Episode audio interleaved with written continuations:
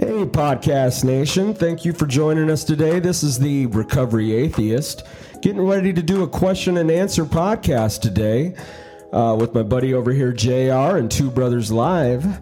So let's go ahead and let's look at the question here. The question I have is How can I pursue my passion for profit? Hey, Podcast Nation.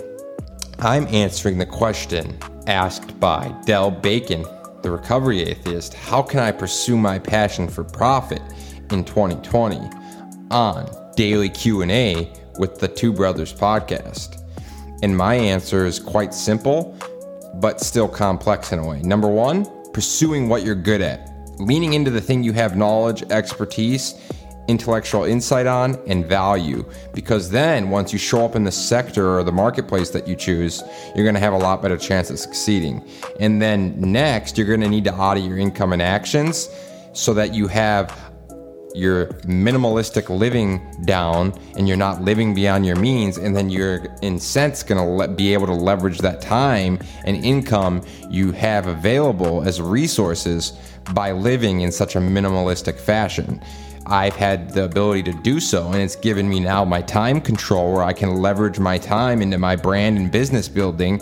And then I also can supplement that with a little bit of paid advertising and paid cap- campaigns for my business. So that's why it's so essential to audit our income and actions because the two most valuable resources when launching a business or a startup is going to be your time and money ideally number one time number two money because we can leverage our time more than anything and that's the most important thing, not overextending yourself fiscally to the point where you can't establish, sustain, and uh, build a business. So, if you do these things, if you show up and you have that value, you have that intellectual insight, you have that knowledge, and you have that experience, people will start to recognize it and they'll see you do five star quality work, which you have to do five star quality work and you have to make sure you're the cheapest in that sector when you show up because you don't have a reputation. No one knows who you are. No one knows the type of work you do. You don't have trust, brand awareness, or none of this. So by building that, you do that via being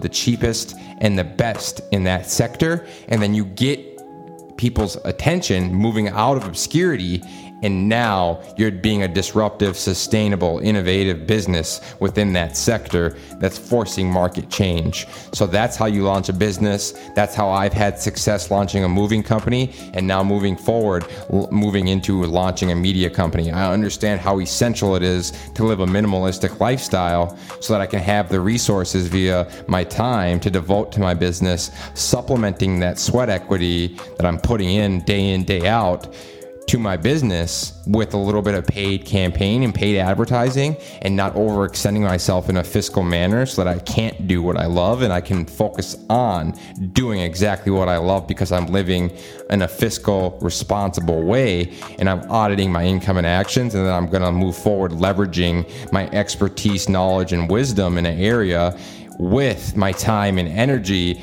with paid advertising and paid campaigns sprinkled in.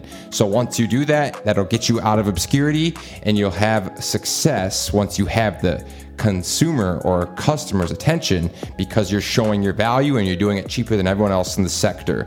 That is an incredible way of being successful when launching your startup. Hey, Podcast Nation. Thanks for tuning in. Your attention is our oxygen please like, share, and subscribe, and you might be the next loyal brand follower mentioned at the end of our next show. Shout out to Eric DeMay for being such a loyal brand follower of Wierman Media and the Two Brothers podcast, as well as Two Brothers TV. Thanks, Eric DeMay, for your loyalty and trust.